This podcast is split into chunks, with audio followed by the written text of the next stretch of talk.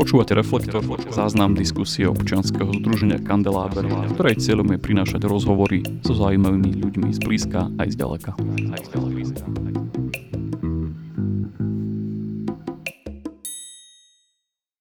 Dobrý večer. Vítam vás všetkých na ďalšej diskusii na našom festivale Ružový bicykel. Je to 27. diskusia Reflektor. Ja som Jakub a budem vás týmto večerom eh, sprevádzať. Dnes večer budeme hovoriť o tom, ako zmení novinárčina človeka, o tom, či sa pri nej treba bať o svoj život a čo uvidíte, keď sa pozriete do hlavy zločinca. Ja som veľmi rád, že pozvanie prijala Monika Todová. Môžete zatlieskať. Dobrý večer.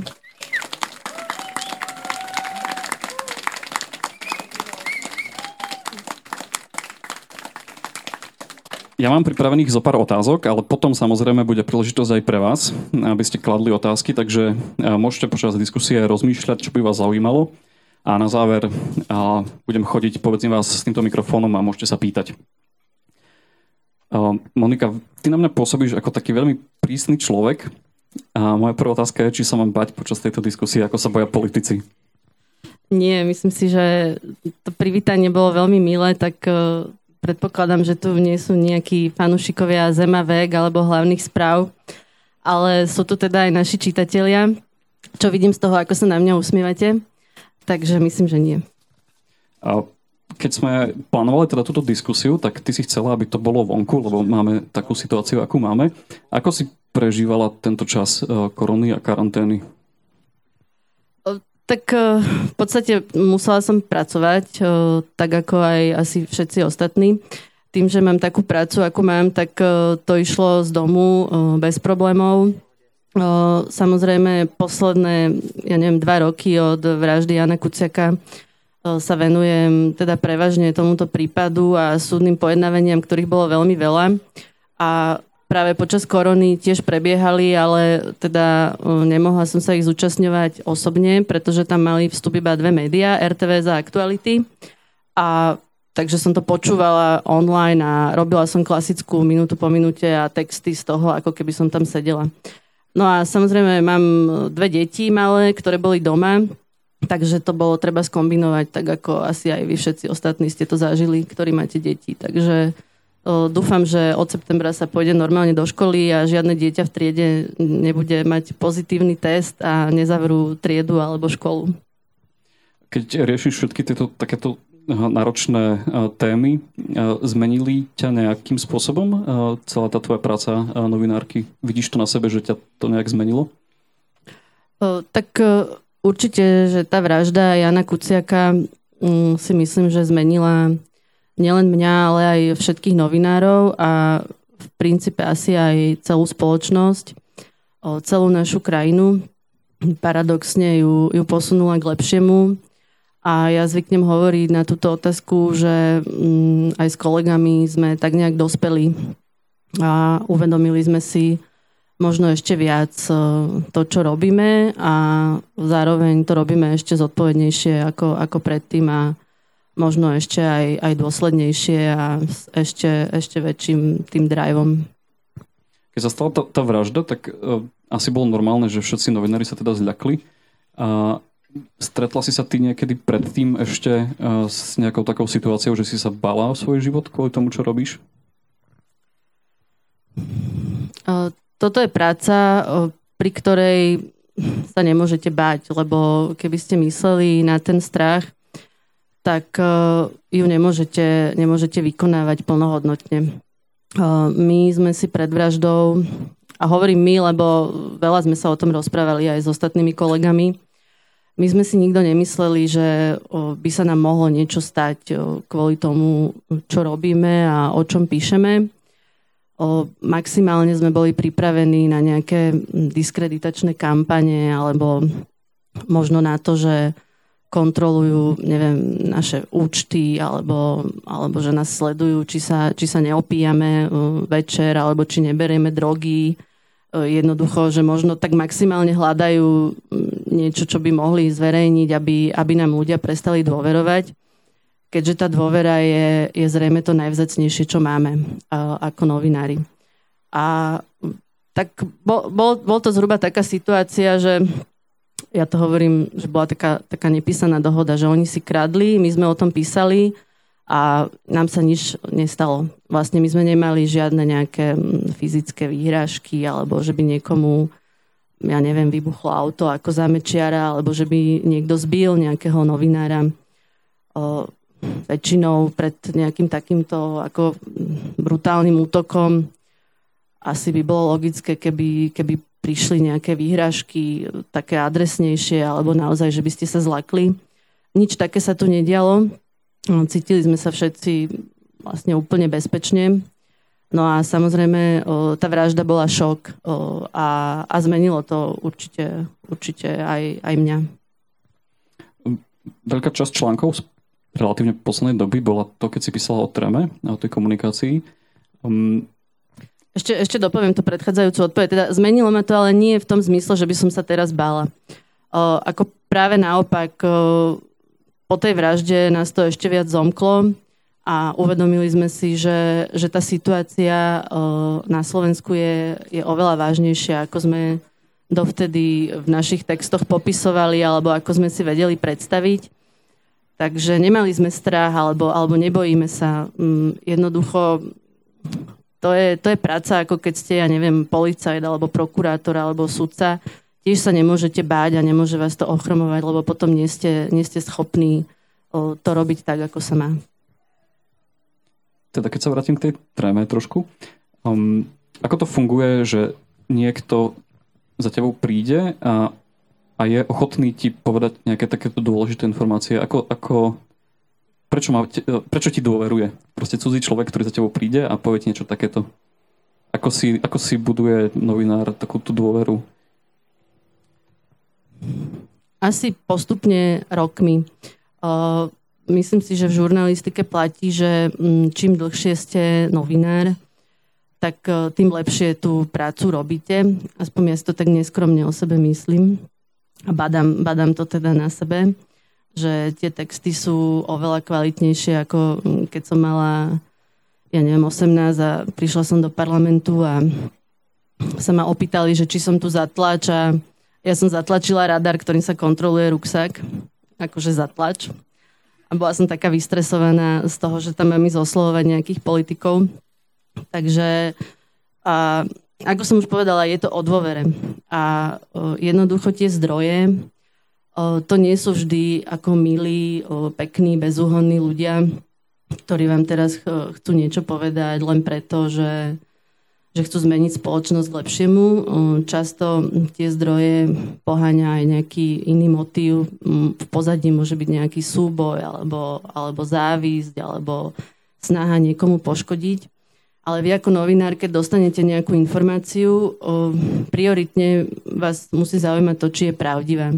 Bez ohľadu na to, koho sa týka, akého politika, z akej strany. A keď sa vám ju podarí overiť, tak to musíte napísať.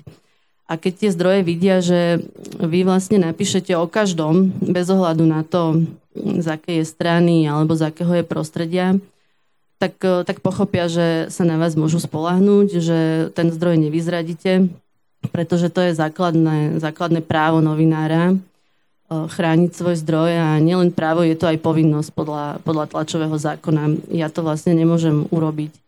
A, a keď tí ľudia vedia, vidia, že to funguje, že sa na vás môžu spolahnúť a že si urobíte svoju prácu dobre, tak sa s vami rozprávajú aj o veciach, ktoré by ste sa možno legálne nemohli dozvedieť, lebo ako novinár nemáte prístup napríklad k niektorým registrom, k bankovým údajom a podobne.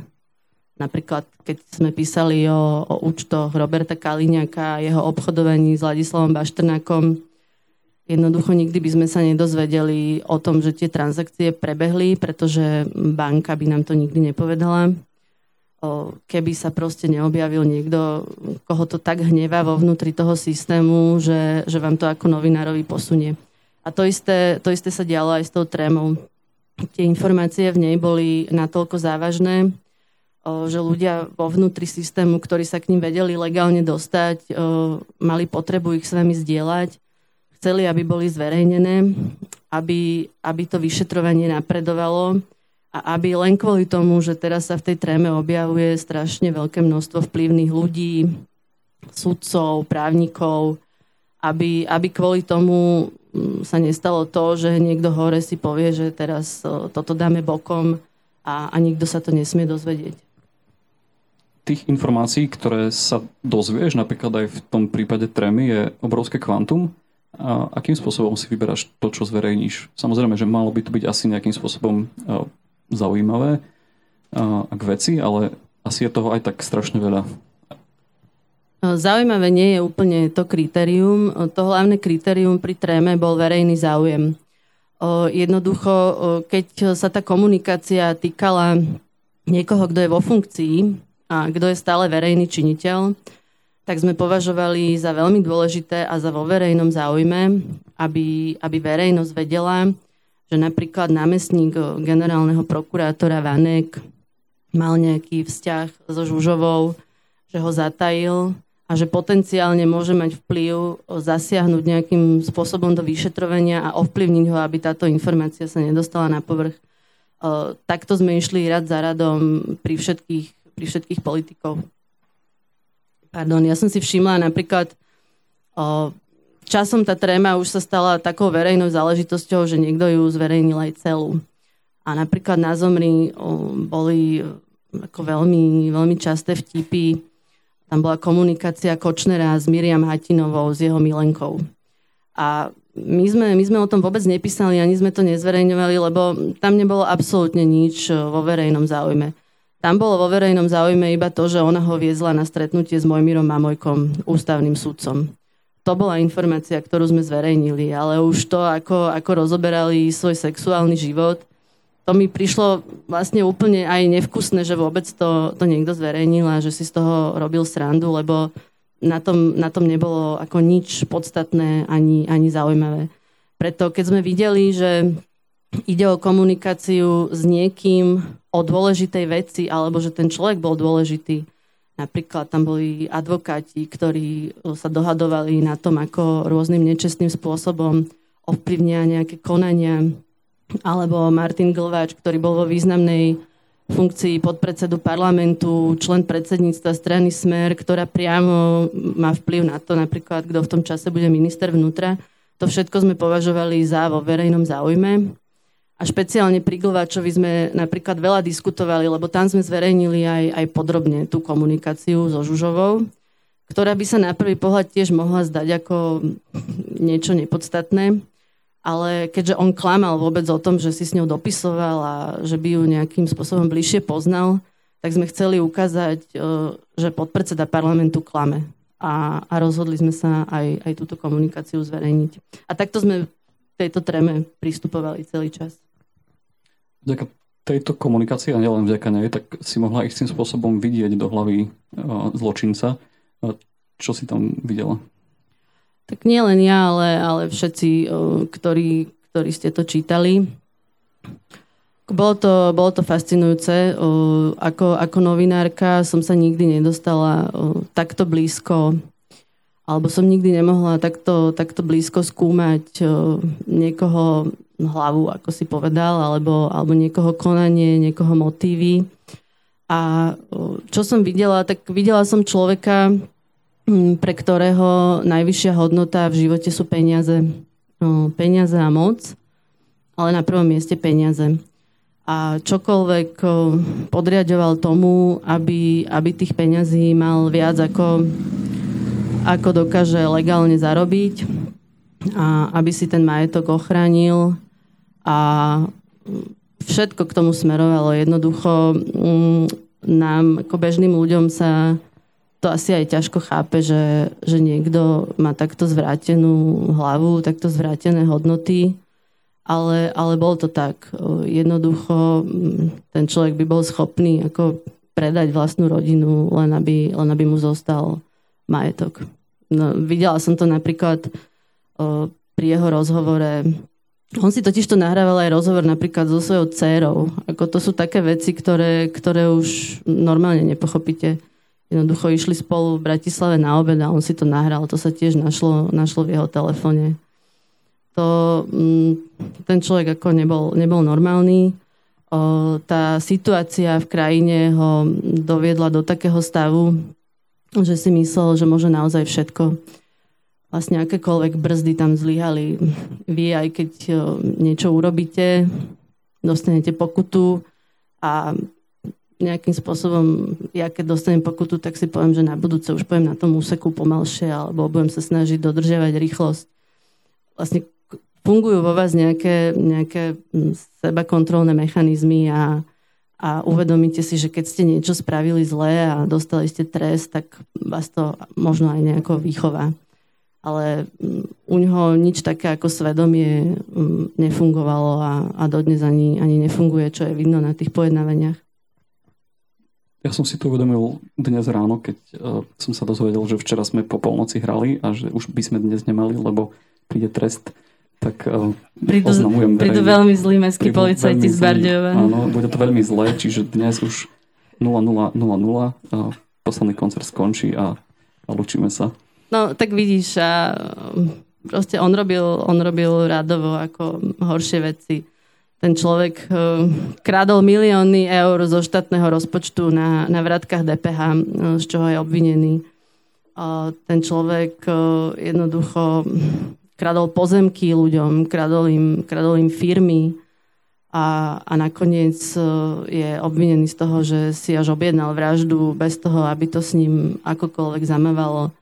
Dokonca som presvedčená, že keď to robil, tak, e, tak bol presvedčený o tom, že toto je správne riešenie a že, a že to tak má byť. Ten e, rozsudok v jeho prípade sme mali teda vedieť už v auguste. Presunulo sa to na 3. september, myslím. Čo, čo to znamená, že sa to presunulo? Keď sa to stalo, ja som k tomu nahrala aj s kolegom Braňom Bezakom taký špeciálny podcast, kde sa k tomu dosť podrobne venujem. A tak nebudem to celé opakovať, ale o, tá situácia bola zvláštna a myslím si, že tam došlo o, k zlyhaniu. Ja som sa k tomu stávala veľmi kriticky. Viacerí moji kolegovia to komentovali tak, že o, to sa môže stáť a že o, Jednoducho ten senát sa potrebuje len viac poradiť a, a že je to bežné. Ale o, určite to nie je bežné. O, hovoria to aj, aj prokurátori, aj sudcovia, ktorí v tom systéme žijú. O, jednoducho, keď raz súd ukončil dokazovanie, tak podľa zákona o, má do troch dní vyhlásiť rozsudok, ak už teda bol, boli aj záverečné reči a bolo aj posledné slovo, čo sa stalo v tomto prípade. A toto Senát urobí len vtedy, ak, ak už je teda dohodnutý na tom, že, mm, že im je všetkým jasné, aký by ten rozsudok mal byť. A uh, malo by to fungovať tak, že tí sudcovia spolu komunikujú aj priebežne, vyhodnocujú dôkazy, rozprávajú sa a tu zrazu um, predsednička Senátu um, povedala, že o tri dní vyhlási rozsudok, o tri pracovné dní a potom to náhle po obede predtým zmenila a neviem, čo sa stalo, môžem sa len domnievať, že, že tam proste nefunguje komunikácia a že je tam nejaký problém. A hĺbku toho problému teraz asi, asi nevieme popísať a mm, asi to nie je ani, ani na novinároch, aby, aby sa im to podarilo nejakým spôsobom objasniť, pretože tie hlasovania aj tie diskusie v Senáte sú neverejné ale je to niečo, čo by napríklad podľa mňa určite mal riešiť predseda súdu. Ten súd má nového predsedu Jana Hrubalu a predpokladám, že sa tým bude zaoberať, pretože minimálne už teraz ten senát nedodržal lehotu. Hm, právnici hovoria, že to nie je problém, že to je tzv. procesná lehota, ale teda tá lehota v tom zákone je a asi tam nie je úplne na srandu. Tak e, sama som zvedavá, zvedavá, čo z toho bude a a čo to znamenalo a možno sa to časom dozvieme. Teraz môžeme dať priestor otázkam z publika. Ja mám ešte nejaké schované, ale aby sme to trošku rozprúdili. Tak ak budete mať nejakú otázku, prihláste sa a prídem k vám s týmto mikrofónom. Publiku nikdy nikto nemá otázky. Ja keď robím diskusie, tak, oh. tak nedávam ani otázky si publiku. Si ich povzbudila. Lebo ich potom ako všetkých musím znásilňovať, že opýtajte sa niečo.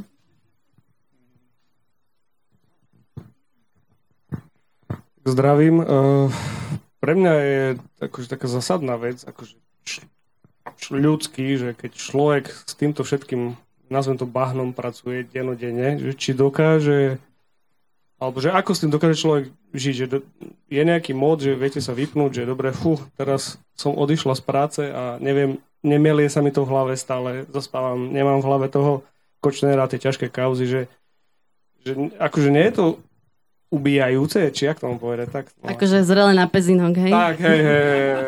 Ale akože klobúk dole pred vami, samozrejme. Uh, ďakujem. Uh, je to tak, že asi na tú prácu musíte mať trochu povahu. Uh, nie je každému príjemné sa konfrontovať uh, so zlom. Uh, poviem to na príklade jedného môjho kolegu, ešte keď som začínala v denníku SME, uh, tak sme sedeli vedľa seba na spravodajstve a on mal vždy hrozný problém uh, zdvihnúť telefón a zavolať niekomu a politikovi teda väčšinou a položiť nepríjemnú otázku. A strašne sa na to chystal a, a bol z toho nervózny a ošíval sa. A trikrát sa išiel napiť, kým, kým vlastne z pevnej linky zavolal. Vtedy sme ešte všetci volali z pevných liniek, čiže sme sedeli vedľa seba a počuli sme, kto ako pracuje. A teraz uh, robí na komentároch, má takú bezstresovú robotu, čiže edituje komentáre, nerobí už na spravodajstve a je úplne v pohode a je výborný. A ja som typ človeka, ktorému to nerobí problém. Ja sa pohádam aj s čašníkom, keď vlastne mi dá akúkoľvek drobnú zámienku. Jednoducho, jednoducho musíte mať na to povahu, ale samozrejme tiež potrebujem vypnúť, čiže keď príjem domov, väčšinou ako deti mi hneď umožnia zabudnúť na, na to, pretože to je, to je plnohodnotná ďalšia šichta. A snažím sa športovať. Takže tak klasicky ako, ako všetci, ktorí majú podobne náročné povolanie a potrebujú si pri, prevetrať hlavu. Takže asi tak. Ja som sa ináč strašne bál, keď si mi volala som videl, že Monika Tódová volá a ja, že čo som zrobil zase. To, to už si ako Kaliňák, ako ten, ten dvíhal telefon s takou otázkou, že čo som vyviedol. No tak vždy sa snažil to, to veľmi rýchlo ako napraviť, e, čo vyviedol, aj, aj vyriešiť, aj odvolať prípadne nejakého policajného funkcionára. Ale až do chvíle, keď som mu zavolala e, kvôli Bašternákovi, Opýtal sa, čo som vyviedol, ja som mu povedala, že zhruba čo. A potom už nedvíhal telefón ako niekoľko mesiacov. Dobrý večer. Ja by som sa chcel opýtať, e, dobre, vieme, že pán Kočner je asi len nejaký vrchol ľadovca, že bohužiaľ takých Kočnerov máme tu na Slovensku viac. A moja otázka je, kto bude ďalší? Respektíve, keď si dovolím ešte takú poznámku dať, že ak by ste potrebovali na východnom Slovensku na taký typ východňarského košnera, mám. Takže... Áno, áno, viem, že určite tu máte tiež, tiež kočnerov alebo, alebo kočnera. A práve aj, aj po tej vražde mm, ešte viac ľudí sa začalo obracať na nás, na novinárov s rôznymi typmi. A práve z regiónov, kde, kde sa dejú ako rovnako hrozné veci. O, z Bratislavy sa to javí ako, ako v malom. A, a ja si to uvedomujem, že, že to tak je všade, ale ja často musím odpisovať na takéto maily, že, že bohužiaľ nemám na to, na to kapacity. Aj nedá sa, to, nedá sa to jednoducho stíhať. Aj keď si chcete, ako ste sa vypýtali, udržať nejakú čistú hlavu, tak tak nemôžete, nemôžete robiť všetko. Ale máme teraz taký regionálny projekt, e, Denní gen. E, až myslím, bude to trvať pol rok od septembra a budeme vždy dva týždne v jednom meste. Malo by to byť okresné mesto. Začíname v Rožňave v septembri, kde sa presťahuje väčšia časť redakcie a práve sa pokúsime venovať ako keby problémom v tom, v tom malom meste a, a budeme sa snažiť nejak naviazať kontakt s tými ľuďmi v regiónoch. Myslím, že potom je tam ešte Prievidza, Martin a Poprad v tej prvej várke. Aj sme vyzvali ľudí z takýchto miest, aby, aby nám napísali, že čo považujú za problém, aby sme potom vedeli vybrať, myslím, že 7 bude tých miest, alebo, alebo 8 a nebudú to teda veľké krajské mesta. Bohužiaľ, tá redakcia naša je relatívne malá a, a nedokážeme, nedokážeme to, to často pokrývať. Ja častokrát odporúčam ľudí na policiu alebo, alebo na prokuratúru. To sú často veci, ktoré ani, ani novinár nevie, nevie vyriešiť, ale uvedomujem si, že ako náhle by sa o nejakom probléme napísalo, tak kompetentní by reagovali inak, lebo, lebo to, máme, to máme odskúšané vlastne aj, aj v Bratislave, že keď, keď sa o niečo začnú zaujímať noviny, tak sa zrazu tí politici zlaknú a, a, a začnú postupovať ako keby v zmysle zákona.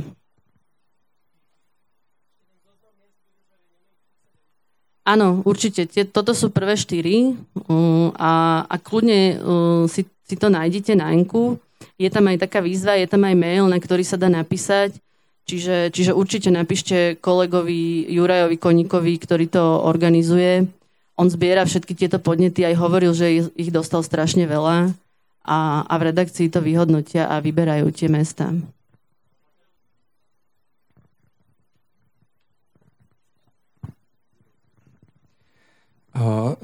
Dobrý večer. Ja by som mal otázku na vás. Pán Kičura zjavne nakupoval zlaté tehličky, ktoré boli zadržané vyšetrovateľmi cez Tatra banku. A prostredníctvom rovnakej banky došlo k transakciám, ktoré realizoval Robert Kaliňák s Ladislavom Bašternákom. A táto banka takisto spolufinancovala transakciu, pomocou ktorej skupina Penta vytiahla niekoľko stovek miliónov zo slovenského zdravotníctva. Ja by som sa chcel spýtať, aká je vaša osobná skúsenosť alebo skúsenosť vašich kolegov s ľuďmi z oddelenia compliance tejto banky alebo s bankami všeobecne? Že či sú nápomocné, či, je, či sa s nimi dá komunikovať, alebo je to problém? Ďakujem. A toto je asi niečo, o čom by som nemala verejne hovoriť, keďže banky aj ľudia z oddelenia compliance sú povinní dodržiavať bankové tajomstvo, a nemôžu oficiálne hovoriť o, o svojich klientoch. Takže povedala by som, že je to prípad od prípadu. Jednoducho myslím si, že aj Tatra banka si uvedomuje toto, že práve, práve fotografie z jej pobočky sú súčasťou vyšetrovacieho spisu k vražde Jana Kuciaka, keď si tam Marian Kočner bol, bol vyberať peniaze alebo keď musela poskytnúť výpisy z jeho účtu, m, mm, transakcie, ako posiela peniaze každý mesiac žužovej cére. A, údajne preto, lebo má rád svoje krstné deti. Tak uh, moja skúsenosť je taká, že tá banka uh, si to uvedomuje a snaží sa to nejakým spôsobom riešiť. Ale každý si vyberáme banku ako chceme. Niekto má banku Penty, videla som to tu na námestí, Prima banku, je tam aj Tatra banka. Uh, viete, ako úplne sa zakázať asi nedá. Uh, každému si otvoriť účet a veľmi nám to vysvetlovali ľudia z bankového sektora naposledy, keď uh, americká vláda uvalila sankcie na Kočnera.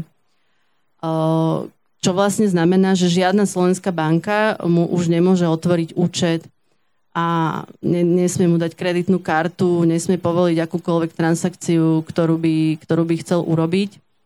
A viacero z bank nám vtedy neoficiálne hovorilo, že oni už ho majú na sankčnom zozname dávno. Ale tá hranica, kedy asi osobu môžete dať na sankčný zoznam, je, je veľmi, veľmi tenká, pretože každý má právo si otvoriť účet. Samozrejme, čo ja vidím ako oveľa väčší problém, ktorý neviem posúdiť, do akej miery súvisí s bankami, ale tie banky sú povinné hlásiť neobvyklé finančné operácie. A neviem posúdiť, do akej miery za posledné roky, keď sa keď títo naši ľudia, ako ich ja volám, robili tie svoje úžasné kšefty, do akej miery banky hlásili tieto podozrivé transakcie a do akej miery o, spravodajská jednotka finančnej policie tieto veci dávala do šuflíka a nezaoberala sa nimi. Na príklade špeciálneho prokurátora Dušana Kovačika vidíme, že keď prišiel do banky a vložil na účet niečo vyše 200 tisíc eur hotovosti, tak pracovníci Slovenskej sporiteľne to ohlasili pretože Kovačík je z titulu svojej funkcie osoba, ktorej banka, ak nemá účet, musí venovať špeciálnu pozornosť. Všimli si to, vôbec aj zákon zakazoval manipuláciu s takouto hotovosťou. On následne za tie peniaze legálne cez bankový účet kúpil dom svojmu synovi v Pezinku. A Slovenská sporiteľňa to ohlasila, ale spravodajská jednotka finančnej policie, ktorej šefoval Pavel Vorobiov, dnes už vo väzbe, sa tým nejako nezaoberala. Jednoducho ten Kovačik vedel, že si to môže dovoliť. A myslím si, že takto fungovalo viacero ľudí, že to bol systém. Že niektorí požívali špeciálnu ochranu a hoci vedeli, že v banke to nahlasia, tak na tej policii nie je nikoho, kto by, kto by z toho robil akýkoľvek problém. A začalo sa to vyšetrovať, až, až keď sme to zverejnili. Máme ešte nejaké otázky? Dobrý večer, ja som sa chcel opýtať, uh, ste vraveli dve veci. Jedna, že môžete zverejňovať iba informácie, ktoré máte overené. A druhá, že niekedy za vami prídu niekto s informáciou, ku ktorým sa nemáte ako dostať. Tak ako overíte takúto informáciu, keď nemáte sa k tomu ako dostať? Zase len od niekoho, koho poznám a mm, kto by mi ju legálne nemal potvrdiť, ale ale potvrdím ju.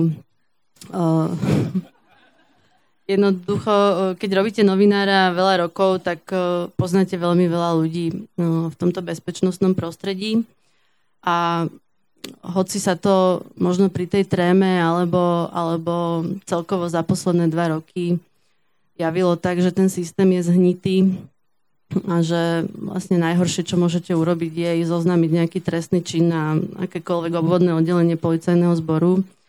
Tak nie je to úplne tak. Medzi, medzi policajtmi, prokurátormi aj sudcami je hrozne veľa čestných ľudí, ktorým, ktorým veľmi záleží na čistote toho prostredia.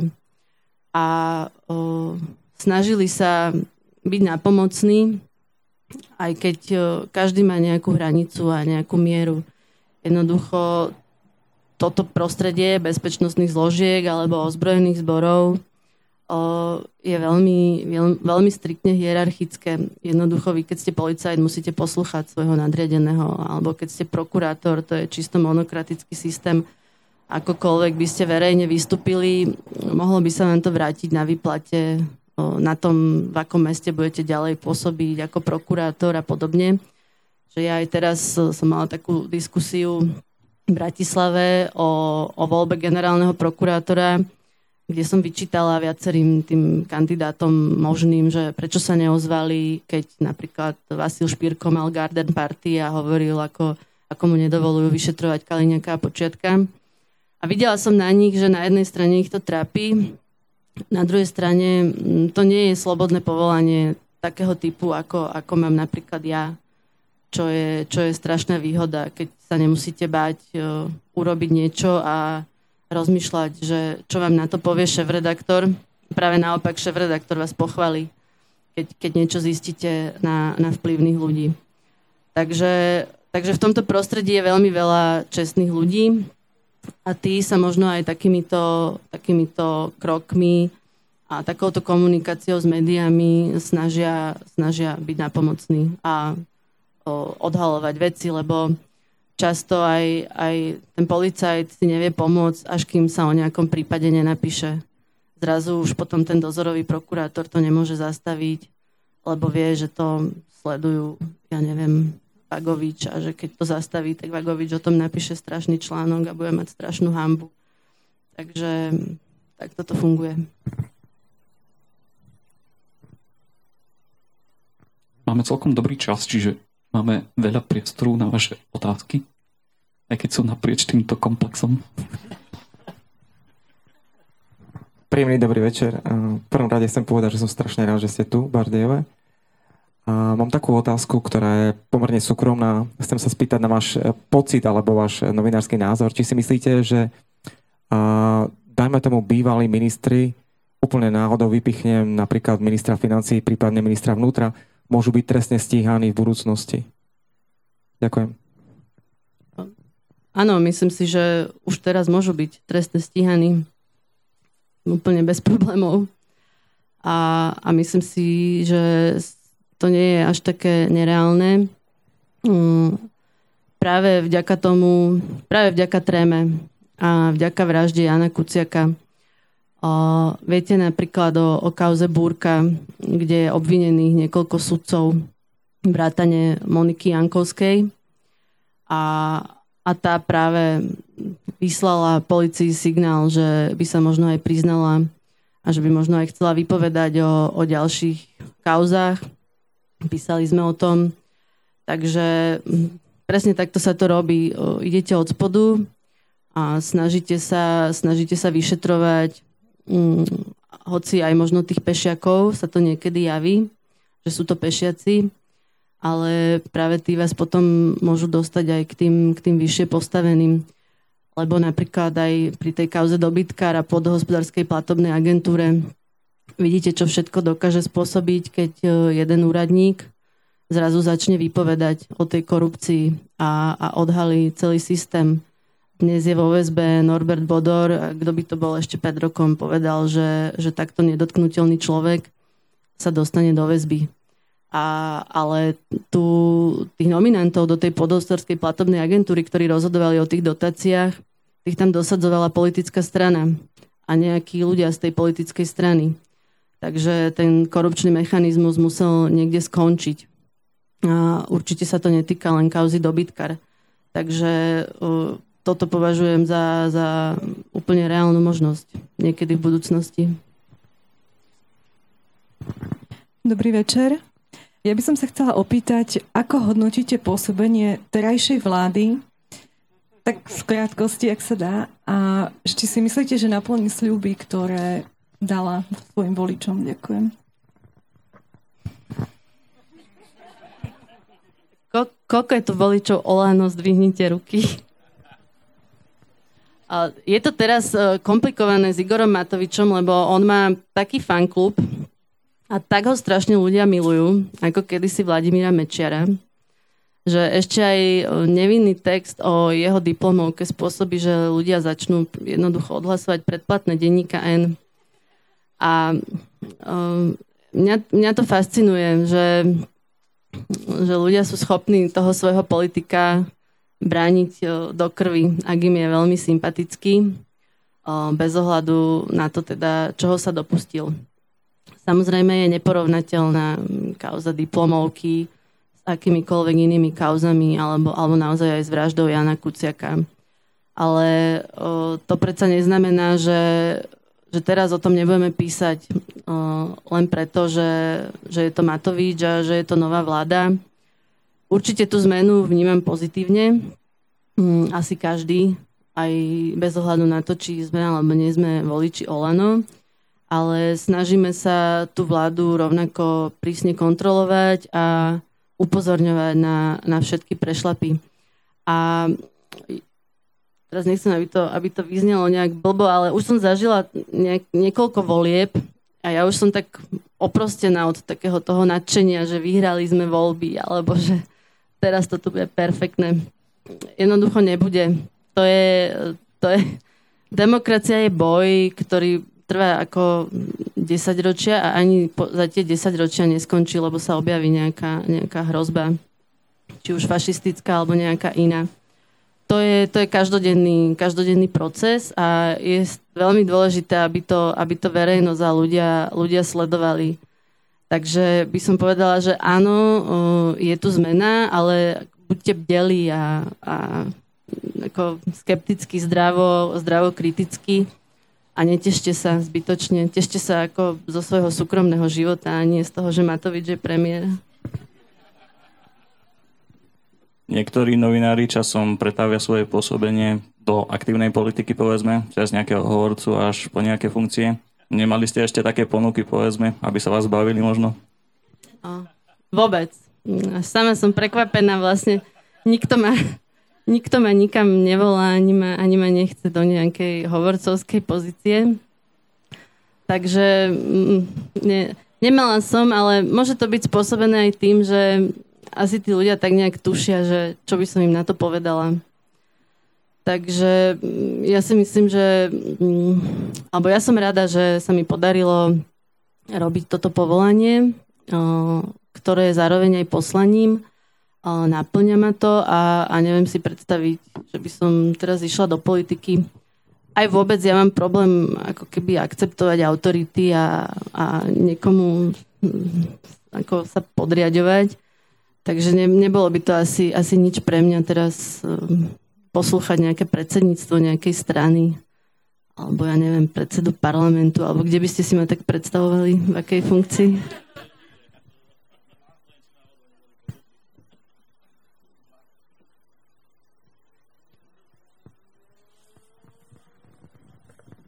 Ja ešte jednu otázku teda mám. Uh, mňa zaujíma váš taký osobný názor na pána Kyselicu. Že čo si o ňom mám myslieť? Lebo na jednej strane to vyzerá ako, ako hrdina v laskovej zbroji, ktorý bojuje proti všetkému a na druhej strane zrazu vychádzajú také veci na poruch, kedy, ne, no asi žijeme, alebo asi chceme mať nejaký ideál, vzor, za ktorým pôjdeme, ku ktorému sa budeme upierať, asi to je ilúzia, no ale že, že aký je váš osobný akože, názor na to? Neviem vám na to odpovedať, lebo o, sama v tom nemám jasno. Jednoducho o, považovala som ho za, za veľmi dobrého policajta. O, robil naozaj dôležitú prácu. O, podarilo sa mu veľké veci, napríklad v prípade objednávky vraždy Silvie Folcovej, kde vlastne úplne rozložil Pavla Ruska a dostal do veľkej nervozity aj Kočnera, ktorý sa bál, že to spôsobí, že Rusko bude proti nemu svedčiť v kauze zmenky, ale Rusko je silná osobnosť a, a odolal. Takže si odsedí možno 19 rokov. A o, jednoducho naozaj o, a, a bol v ohrození, keď to robil. Robil to za podmienok, kedy vedenie policajného zboru tomu vôbec nebolo naklonené, chceli mu ten prípad zobrať, vyšetroval gorilu, a keď o, som sa dozvedela, že chce odísť z policie, tak som tomu nerozumela, pretože práve v tom čase sa našla náravka gorily, tá kauza sa dala posunúť, aj som sa s ním o tom rozprávala, aj som sa snažila mu povedať, nech neodchádza, že to bude škoda. Ale on už bol rozhodnutý, aj vlastne povedal do médií, keď dal, dal vtedy, myslím, tri rozhovory naraz nám, aktualitám a sme, že on uvažuje nad vstupom do politiky, že chce, že chce pomôcť zmeniť legislatívu, ktorá je naozaj hrozná. My máme jednoducho trestný zákon a trestný poriadok v prospech advokátov a obvinených a nie v prospech ako, spoločnosti. Takže som to chápala, že teda sa rozhodol, že potrebuje zmenu, že chce ísť pomôcť Igorovi Matovičovi. Išiel na kandidátku, bol úspešný, mal 100 tisíc krúžkov, naozaj um, ja sama som ten príbeh považovala za, za takýto, aký vám ho opisujem, aký som ho aj ja opisovala čitateľom v novinách, lebo tiež som s ním robila rozhovor. A keď som sa vlastne teraz dozvedela, že on z tej policie odišiel priamo do vojenského spravodajstva, tak som bola veľmi, veľmi z toho prekvapená, nemilo. A ja si pamätám, že keď odchádzal z tej policie, tak e, jemu chýbalo niekoľko mesiacov do takej lepšej výsluhy. Myslím, že by mu to robilo nejakých, ja neviem, 200-300 eur mesačne, keby odišiel do dôchodku vlastne až o pár mesiacov. A napriek tomu teda odišiel, tak uh, som si hovorila, že asi tá, tá túžba ísť do politiky je silnejšia ako, ako napríklad takéto peniaze každý mesiac, čo nie sú malé peniaze. A uh, takže to by mohol byť jeden motív, prečo, prečo prešiel do toho vojenského spravodajstva. Na druhej strane ten príjmací proces do vojenského spravodajstva trvá zhruba pol roka. Tam vás musia preveriť, robia vám bezpečnostné previerky. Takže on vedel už, už v marci vlastne minulý rok, že pôjde do vojenského spravodajstva a napriek tomu hral túto legendu. A na jednej strane si hovorím, že keď idete do tajnej služby, nemôžete všetkým naokolo povedať, že o pol roka vstupujete do tajnej služby a budete tajný agent. A, a to nie je nemorálne ísť pracovať do tajnej služby. To je, to je tiež dôležitá práca a je dôležité, že ju niekto robí. Na druhej strane, ak sa rozhodol vstúpiť do politiky, tak si myslím, že to je nezlučiteľné. Že jednoducho mal, mal si vybrať napriek, napriek tomu, že príde o ten dôchodok, mal si vybrať iba, iba jednu vec. Keby nebol v politike a dozvedela by som sa, že vstúpil do vojenského spravodajstva, tak by som o tom nikdy nepísala. E, jednoducho nepovažovala by som to za nič e, neetické, problematické, ale on predstavil verejnosti nejaký príbeh a ten príbeh bol v skutočnosti iný. A do toho sa pridávajú všetky tie podozrenia, že práve v tom čase, keď tam bol, obvinili jeho stranického kolegu Jara Nadia z ohrozenia utajovaných skutočností. Bola veľká kritika vtedy na majetkové pomery šefa vojenského spravodajstva pána Balciara. On s ním ako jeho podriadený komunikoval. Ja sama tam mám veľa otáznikov, na ktoré, na ktoré vám neviem odpovedať v tejto chvíli. On hovorí, že neurobil nič zlé, Myslím si, že mal šancu to vysvetliť. Neviem, či ste videli tú jeho tlačovú konferenciu, ktorú mal, tá bola podľa mňa ako veľmi zlá, veľmi nepresvedčivá. Takže ja mám otvorenú hlavu pri ňom. Nič iné, na to neviem povedať. Dobrý večer. Ja by som sa chcela opýtať, um, asi všetci tu súhlasíme, že práca novinárov je veľmi dôležitá že čo vie spraviť taký bežný občan, okrem toho, že si predplatí denní gen na médiá podobného typu, aby vlastne podporil prácu novinárov? Áno, to je stále hovorím, že predplatí si denní gen. Predplatí si denní gen. Mala nahrať ako platňu už. Uh, čo môže spraviť bežný občan? Asi, asi to, že v tom bežnom živote sa bude správať uh, slušne a tak, ako očakáva aj od tých politikov a že keď sa stretne s korupciou napríklad, tak ju ohlasí. Mm, keď sa deje niečo zlé, tak, tak to oznámi alebo aspoň sa pokusí to vyriešiť. A, a samozrejme, ako novinárov sa dá podporiť hlavne tým, že budete, budete čítať ich články a že ich budete čítať s porozumením. A, a že to potom aj má nejaký vplyv na tú, na tú verejnú mienku a že sa to odrazí aj vo voľbách a že nedostanú hlas ľudia, ktorí rozkradajú verejné prostriedky, hoci sa o tom napísalo tisíc článkov, tak, tak ľudia proste tomu neveria a, a ďalej toho politika volia. Hm, asi, asi tak.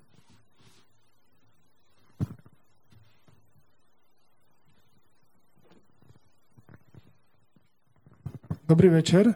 Ja mám jednu otázočku. Chcem sa iba opýtať, že čo si myslíte o tom, akí sme my Slováci?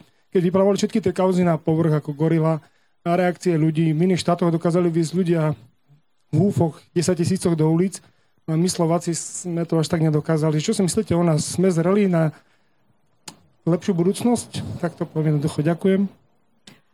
A myslím, že sme to dokázali.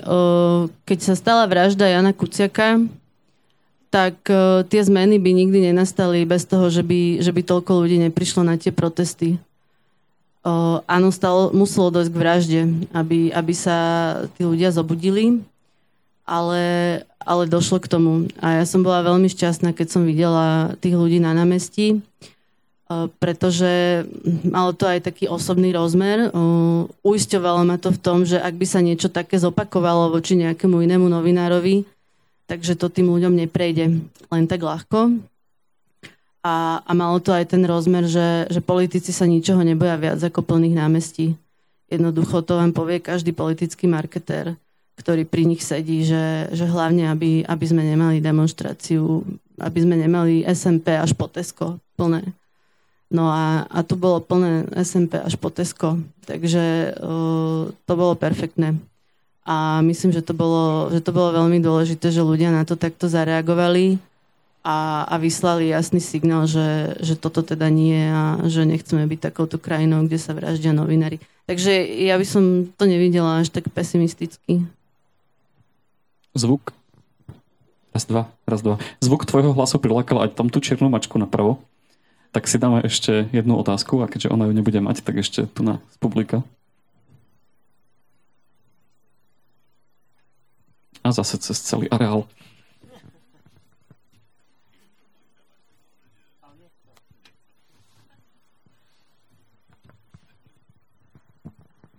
Ďakujem, dobrý večer. Zoberte to prosím ako kompliment, ale zaujímalo by ma, aký šampón používate. Ďakujem.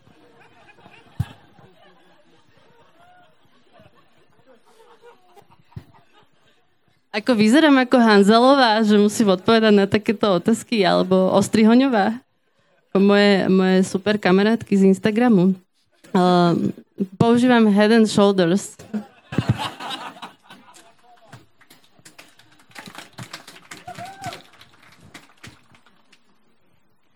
Môžem aj takú vážnu otázku na záver nejakú? Tak dám jednu vážnejšiu a jednu takú tiež vážnejšiu. Hm. Že ak sa teda tá naša krajina zmenila, kam? Kam ideme?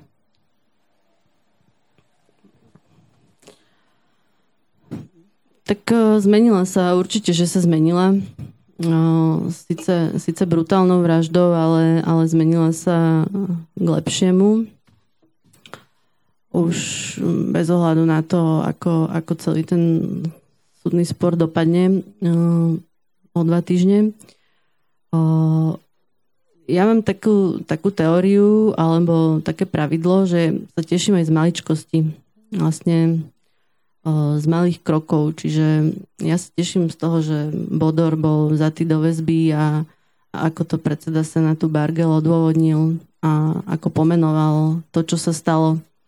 Viem, že to nie je ešte 20-ročný trest a že môže byť za 3 mesiace prepustený pre nedostatok dôkazov alebo niekedy oslobodený, ale, ale teším sa z toho, že to vieme. A, a len vďaka tomu, že poznáme tú pravdu a, a tie skutočnosti a, a toto všetko, čo sa dialo, tak nám to umožňuje sa lepšie rozhodovať vo voľbách všetkým. Takže aj keď sa to javí o, mnohým ľuďom ako frustrujúce, pomalé, nedostatočné a prečo ešte nesedí Fico s Kaliňakom, tak o, ja sa teším z maličkosti. Posledná otázka je, že prečo to robíš?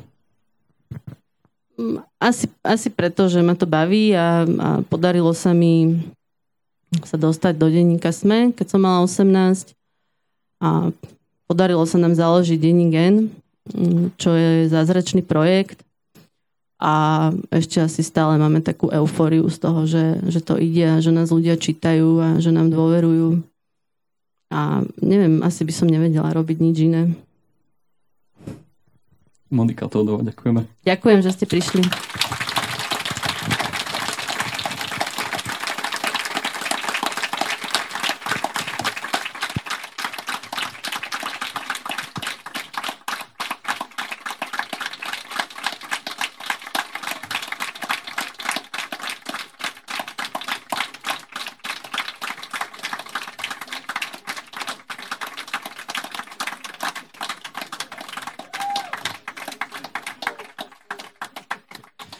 Tak toto bol 27. diskusný večer Reflektor. Toto bol najdlhší potlesk za tých 5 rokov, odkedy toto robíme. Tak eh, vám ďakujeme. Sledujte našu stránku kandelaber.sk a užívajte si ešte festival Rúžový bicykel. A nezabúdajte, že končíme 0-0. 0-0.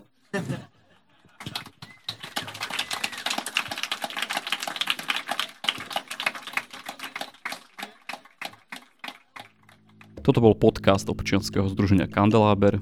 Viac o nás nájdete na www.kandelaber.sk